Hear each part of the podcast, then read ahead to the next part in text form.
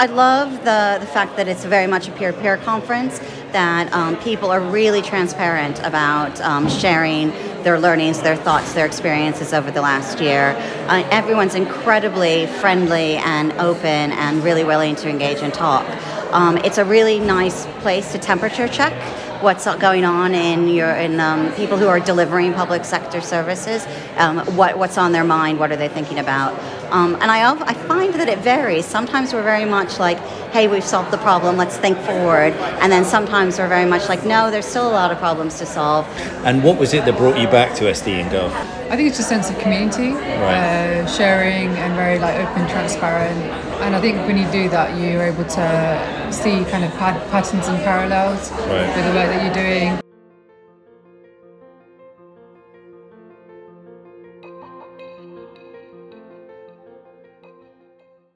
Very warm welcome to the Understanding Users podcast, brought to you by Researchable UX.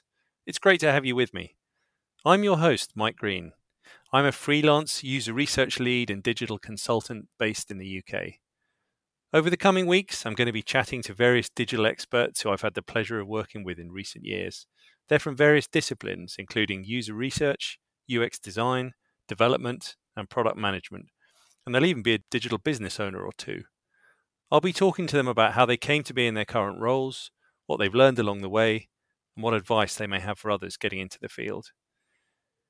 These are intended to be relaxed, informal chats with professionals who are keen to share their experiences. So sit back and enjoy. In the third and final part of this mini series covering the Service Design in Government conference held in Edinburgh in September 2022, I chat with some of the attendees to hear more about why they came, what they enjoyed, and what they will take away from the sessions they attended and the people they met. These conversations are with experienced practitioners and newbies alike, and even if you didn't attend the event, I hope you'll find something useful here to consider in your own work. Within this short episode, there isn't time to cover all the many fantastic talks and workshops, but it should give you a flavour of what was on offer and what those who attended took away from the event. With many thanks to my guests Amanda Payne, Jasmine Kendall, Tass Smith, So Park, Claudia Hopkins, Tom Morgan, Sadaf Uddin, and Hannah Whiteley. Thanks for listening, and I hope you enjoy the episode. So I'm sitting here with Jasmine Kendall at the end of day two. And is this your first time at SDinGov? Yes, it is. Um, it's my first in-person conference, so I'm having a great time. Um, it's really nice to see faces that I've seen on Twitter or um, like people that I've worked with before, but remotely in real life. And you did a workshop earlier, I think. Yeah. Tell me um, a little um, bit about that. What, yeah. So the the workshop um, was titled "Towards Stronger Cultures of Human-Centered Design in Government." Um, so recently at Oxford Insights, um, we've been working on an international index um, for human-centered public services. So you can check that out on our website. Encourage people to go and have a look at it. And one of the things um, that we were thinking about when we were when we were producing the index was Okay, so we're measuring how human centric services are from the user's perspective, from kind of an external point of view. But what about the cultures that you need behind the scenes within government um, right. to create services that work for everybody, that are accessible, inclusive, reliable, etc.? Um, so I really wanted to kind of pose that question to the community because I don't have all of the answers. Um, and it was really interesting to, to kind of get a discussion going and to hear what people had to say. And what was the key takeaway, do you think, from your session for, for those who came to it? I think, I mean, I need some time to kind of digest because there was so much going on. There was, you know, I've got pages and pages of post it notes that I need to look through. Um, I think one thing that that really came through for me is that we need to create kind of a safe psychological space within our multidisciplinary teams where people feel like comfortable enough to experiment, um, you know, when we're working in an agile way, we know that we test things, and sometimes that means that things go wrong and we have to start again. And I think everybody needs to feel comfortable with that approach, um, and we need to be empathetic, obviously with our users, but also, you know, between ourselves as kind of service teams. So I'm talking now to Hannah Whiteley from CX Partners. Hi, Hannah. Hello. Tell me a little bit about your role and, uh, and what you do at CX Partners. Um, so I'm a principal UX consultant um, in actually in the financial services pod, but we also have people in the government pod here here at the conference. Uh, my role is well, it's a lot of things. So um, sort of service designer, interaction designer, UX designer. But yeah, basically it means helping our clients to make their products or services better with, for the user. So we've got very much a user focus of what we do. We do a lot of research, uh, trying to understand their needs, try to empathise with them. Um, yeah, to try and make the world, I guess, a better place. And is it your first time at SDinGov? Uh, yes, it is. Yeah, yeah. It's been really, uh, really interesting. Actually, it's kind of because I don't work in government all the time. It's kind of been parachuted into the government world. Um, and some things are very nerdy government stuff, um, and some stuff are very much more generic service design elements. Um, but it's been really interesting to kind of get, kind of immerse myself in the, in the government world for a little while. and you did a session. You ran a session yesterday, I believe. Tell us a little bit about what it, what you covered and kind of what the takeaways were. So uh, me and my colleague uh, Nicola Pritchard ran a session on impact mapping. It was re- it was a workshop, so it's really quite interactive. It was really interesting. Essentially, impact mapping is a way that you can sort of really understand what's the kind of impact that the product or service you're going to build will have on the user and how do you kind of ultimately work out how to kind of have that impact the impact that you want to have. It was really interesting actually. We had some really uh, some teams were very engaged very excited by it. We had some teams who kind of uh, took it in some interesting directions um, and, and, we had a lot of really good questions. So yeah it was, it was a very productive session my name's Tass Smith and I work at Warwick District Council, which is a local authority sort of bang in the middle of England. I'm in a new role. I'm currently the transformation lead, which is a made up role that I've been doing for two years and I've just got funding for another two years. I'm Amanda. I'm from CX Partners. I'm the Experience Strategist Director, um, which means I run the public sector team. We're um, really passionate about helping our public sector clients make an impact on citizens' lives. And is it your first time at SDinGov? It's the first in-person event. I did the virtual event last year and I thought it was so good that when I saw it was going to be in person, I was determined to attend. No, I think it's my fifth. I think 2017 was the first time I came. Oh wow, you're a regular. Yeah, just about. I just I love the the fact that it's very much a peer-to-peer conference. That um, people are really transparent about um, sharing their learnings, their thoughts, their experiences over the last year. Uh, everyone's incredibly friendly and open and really willing to engage and talk. Um, it's a really nice place to temperature check what's going on in your in um, people who are delivering public sector services. Um, what what's on their mind? What are they thinking about? Um, and I I find that it varies. Sometimes we're very much like, hey, we've solved the problem. Let's think forward. And then sometimes we're very much like, no, there's still a lot of problems to solve. How do we how do we solve them? And have you have you given a talk or a workshop over the last couple of days? My colleague Mark Skinner and I were talking about the gaps between discovery and alpha and how dangerous they can be and how you need to really understand um, uh, um, especially if there's like a time time gap or team change and how you can pick up discovery activities in alpha or go back and um, and actually make more of discovery so bring design designing into your discovery methodology Right, and, and what was the key takeaway fr- from your uh, talk for your audience? Oh, the key takeaway is that it's much easier if you move straight from discovery to alpha. But if you can't, ask yourself some key questions, make sure you understand what gaps there are, and then come up with a plan to revisit them. And that might be doing discovery activities in alpha to get you on the right path, or it might be um, planning your discovery so you do a, a few more tangible design decisions earlier on. Hi, Sedef. Welcome to the show. Hi. So I'm a service designer at the Children's Society, um, and my role is leading on a wellbeing project. Um, so it's a, it's a digital service. Um, that's what I'm working on currently. And is it your first time at SDinGov? First time in person. Uh, I've been online um, throughout the COVID kind of pandemic, so it's been really great to meet people face to face and connect who you're connected with online. And what was it that brought you back to SDinGov? I think it's just a sense of community, right. uh, sharing, and very like open, transparent.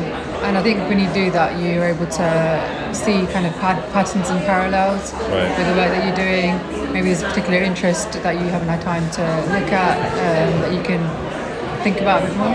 And have you have you given a talk or a workshop over the last couple of days? Yeah, so I talked on Tuesday, Wednesday. Right. Um, and um, it was on co-design um, with young people. Right. Um, and it was based on the Digital Wellbeing Offer project and how our progress and journey was in co-designing with young people. Right. Um, and we did like a spin-off future scenarios workshop with my colleague um, Jessica. And what was the kind of key takeaway you wanted people to go away from the talk with? I think the main key takeaway is that as you're delivering um, and developing the digital prototype that we co-design with young people right. um, at every step of the way, um, and ensuring that it's relational and not transactional, um, and so that you put them at the centre um, and make sure it's meaningful for them. So that was the main takeaway. I'm Soyeon, and I'm a design researcher at the Institute of Global Health Innovation at Imperial College London. I work very closely with community groups and also cancer alliances to improve access and outcomes uh, in breast cancer care with South Asian communities in London. And my name's Claudia Hopkins. I am mainly working in health design. Um, I've worked at Public Health England and digitising services.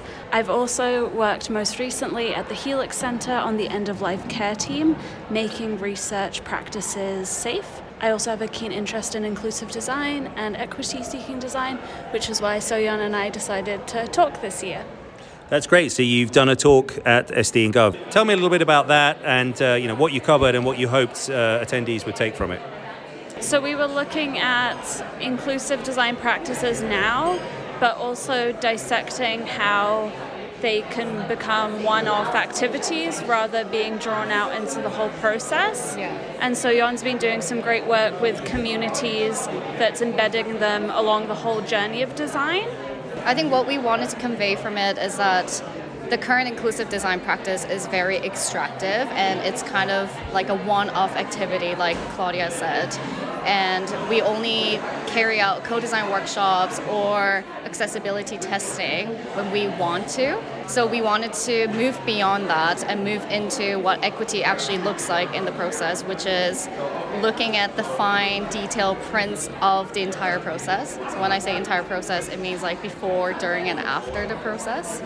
And how do we make sure that everything that we do, we're thinking about the small things in between because those small things build up to create an equitable process and to more equal outcomes for people, actually, specifically for those who are uh, excluded historically and presently from the main narrative. Could you tell us a little bit about your role, Tom, and uh, which organisation you work for? Yeah, so um, I'm a designer. I work for Made Tech, which is an agency that does mostly work for government. And is it your first time at SDinGov? No, no, um, I've been here as a kind of attendee, I think three times before. So I'm one of the people who sort of, this was my last outing before COVID, and this is my first big outing now. So it's sort of like, yeah, it's, uh, yeah. And, and what is it that keeps you coming back? Oh, um, certainly the feeling of like um, the group of people that I come across here are definitely um, in the same kind of situations as me, uh, dealing with the same challenges, coming up with the same problems. That feeling of kind of like we are tackling the same issues in work. And often, I think, in work, certainly as a service designer, I think that has been in different ways quite isolating. And so there's a sense of coming together with people and actually finding that everybody is dealing with the same problems. It's not just me. And so that that was really good. And I think the community of practice that is sort of around here, I think somebody was saying this the other day, that it's very collaborative and it's very open and it's all to do with the doing. It's not just sort of like um, constant sales pitches or sort of like stuff that isn't ready. It can be quite practical and really sort of based on actual experience. And I think that's yeah, I've always found that really, really useful. And and yeah, I've been here to this week uh, to give a talk um, on complexity, and it sort of grew out of before MadeTech. I was a civil servant for quite a while, and the kind of sense of how that was to be trying to do user-centered design in government and the problems I had and the kind of like the challenges involved in that. If there was one thing you wanted the attendees to take away, it was a personal thing to do with the way I responded to it. So, in terms of takeaways, I think it's sort of like this stuff worked for me. Understanding the difference between something that you might call complicated and something that you might call complex, and then understanding how your reaction to being in one of those situations would be different, I think helps explain some of the weirdness. And therefore, the takeaways would be can we use new ways to think about these things? And does that help you the way it helped me? thinking about the conference more widely, what particular talks or sessions have you been to that really kind of piqued your interest or you know got, got you thinking? I think Shabira's talk yesterday was really nice because it was a good kind of introduction for people attending our talk, and I think that um, there were some different ideas that she had compared to us, and I think, but at the same time, it's all along the same lines. So I felt like that resonated quite well. Um, I also really liked the lightning talks yesterday. Um, they were all really good 10 minute talks with different people um, from the conference. So, yeah, that was great too. I think one thing that I've noticed about the conference is that a lot of amazing work are being done at a central government level and also national level. And Shabira yesterday um, in her talk mentioned we need to unite the top-down perspectives and bottom-up perspectives. And through our work and through our talk, we wanted to kind of bring that bottom-up perspectives as well. And I hope that everyone actually thinks about that. So how do we unite what's happening at the top and what's actually happening on the ground? and the realities of what it means to include users and people in your design and research. So that made me think a lot. Yeah. There was one on like designing cities, but I, I think that was more or less a personal thing. I think the um, the lived space in which we all inhabit is, is a huge part of like um, uh, it got? A huge part of our lived experience. Um, and actually, I'm always fascinated by like the, the, the, way that we create the life that we, we live in and the way that how we move around it. Um, I always think like a sign of privilege is to have like really lovely lighting, and when you're like if you're on the poor end of the spectrum, the lighting you know that you exist in is always really harsh. Um, but like for, I don't know for, the, for this example with the live cities, I think it was just really interesting to sort of really tackle a problem that was that was that was really big. Like they were looking at like how to get people from A to B.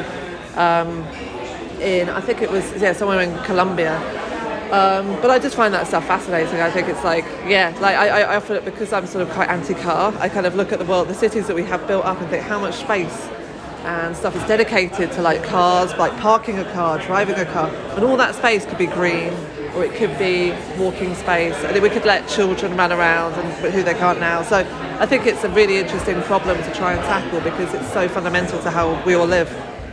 Uh, Tom Morgan's made tech talk where he was talking about um, um, complexity and, and, coping with that. Um, and one thing really sparked, he was talking about the wolves being reintroduced to Yellowstone and how that change made such a difference in the ecosystem. And I'm a very visual person, and it made me think that maybe if we put people back into the services that we deliver, the knock on effect of doing that would be like the wolves in Yellowstone. Right. Yeah, that's a really nice analogy. Well, I attended the Home Office's talk on um, service ownership and um, really taking a collective approach to making services a success, especially in policy design. And I found that really, really intriguing and, and very much aligned to how, uh, how I think. And then um, there was a talk around um, uh, writing business cases against the kind of green book way of um, funding services. And that got me thinking a lot more about who are the people who are signing off funding for um, programs of work and how do we write compelling business cases for them, um, both as a supplier to the public sector but, al- and, uh, but also within the public sector itself. Um, I also just attended a workshop where we're trying to solve um, uh, the culture of UCD within government, which I think is still very much a work in progress. Yeah, there's been loads. There was a really good one from some guys from the Home Office who talked about um, service ownership. And that is something that was kind of like really resonated in terms of like being able to sort of organize things so that somebody can take responsibility for an end to end thing. That fragmentation across services has been a big problem. Just seen one by Vicky, um, who was talking about the way that maps have become sort of artifacts and outputs that service designers are expected to produce. And yet, quite often, that's not what's needed in the situation. And she was talking through the way that kind of like she's been um, in situations like that, the way she's dealt with it, the problems that have come up. And then she gave some really good practical advice for both how you kind of might avoid doing maps when they're not needed. But also, I thought really nicely, she gave advice for sort of like if you can't avoid doing one, right here's some ways to approach it so that you can feel more like it's it's useful and it's a positive kind of thing. So again, it's that that sense of sort of like coming together and really helping each other with these problems, not just on a practical level, but also the sort of how it feels to do this work.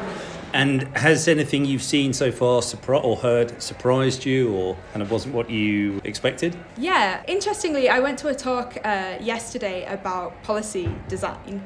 Um, and that's an area that's completely new to me. So, in previous um, work, policy, policy's kind of been a fixed thing. Um, so, something that we know we've got to respect and um, we kind of design around it. But hearing people speak about their experiences working to apply HCD to policy is something that I as someone who's relatively new to the field, um, hadn't really heard that much about. So I'm super interested in that and really want to kind of go away and educate myself a little bit in that respect. How, in your view, Jasmine, can digital teams ensure they're having the maximum benefit or maximum impact on the users that they're designing for? Most people will probably answer this with test with users, right? Make sure that you're you're going out, that you're lis- that you're listening to users, but not just listening, like acting upon um, their their comments, their feedback. Um, I, I think we need to go beyond like lip service of saying we ran X amount of user um, research sessions and actually showing, okay, well, we ran these user research sessions, um, this is what we learned and this is what we've done about it. And that was something that really came out in um, a talk, um, in the keynote talk this morning. We need to go back to our users um, and tell them what we've done with the information that we've given them because if not, that's just kind of extractive. Well, I think it's um, not losing sight of that engagement and that engagement. We're really keen to explore, and I think the keynote this morning um, was very much around the community and getting in there. And she didn't necessarily touch upon kind of co-design um, per se, but like the community research, meeting the people where they are, designing for that 20% rather than that 80%. I think it's hugely important. Diversity, inclusion, accessibility, diversity of thought in digital teams is really important. Um, the other thing I, but and the other thing we I'd like to explore more of that I think we touch upon and some businesses do really well and some teams do really, well is more co-design in those communities as well. So taking it from research into actually working with those communities to design. We talk a lot actually about getting the users involved, and I think that's an absolute no-brainer. Having the users like we, I think at this conference they've talked a lot about co-creation, co-design. You know, how can we get people, leaders of the community in, and, and, and that sort of stuff. I think I think partially maybe the thing we are missing is how to influence people who actually have money and power. um, not an easy thing to do because, but I think fundamentally to, to, to make real change, make real difference, we're going to have to either influence them or be them ourselves. So I think at a certain, I mean, I'm hoping in like five or ten years, the people who are really are heads of industry are designers because we're the people who really understand how to solve a problem. Um, I guess that you know I sometimes think if our politicians used a little bit of service design thinking to kind of solve some of the problems that are wrong with our society, I think you know, we, might, we might be living in a better place. How do you see the future of service design in government and public sector services kind of evolving? That's a really good question. I'm a very fiery person, so I have a lot of fire in my heart. Whenever I see injustice and inequalities, I really want to make changes.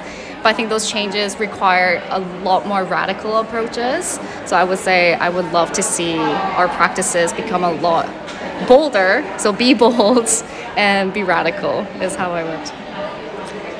I agree. I think we need a lot of systemic changes happening. Um, how to connect, as Soyeon said, connecting people at the top, making ch- decision makers more invested in inclusive practices and understand equity more. Um, so yeah, I think we need a lot of systemic changes to happen. Um, I think that um, the last few years has almost given us a bit of a reset. Um, that actually, in some ways, we, we seem to be starting over again. Even though pe- things were accelerated and we did some great rapid service design to react to an unprecedented um, unprecedented world. I think that there's a real danger of going back into our silos, going back into um, uh, perceived wisdom of where service design fits and, and how it how it um, how it um, sits there. I'd love to see us um, uh, continuing to um, uh, continuing to kind of embed that maturity and to recognize that not every organization is uh, is you know high up in their maturity. I'd also like to see us nurturing the, the people coming into service design from wherever direction, whatever age, because I think um, there's an um, there's a push and an acceleration for people to have a common understanding. I think we just need to make sure we're nurturing those people, also giving them the tools to do this well. One thing that I've been thinking about um, recently is kind of the world we're living in, uh, the environmental concerns, the societal concerns, and making sure that we're building services that work for people as individuals, but also that kind of are cognizant of those wider societal issues.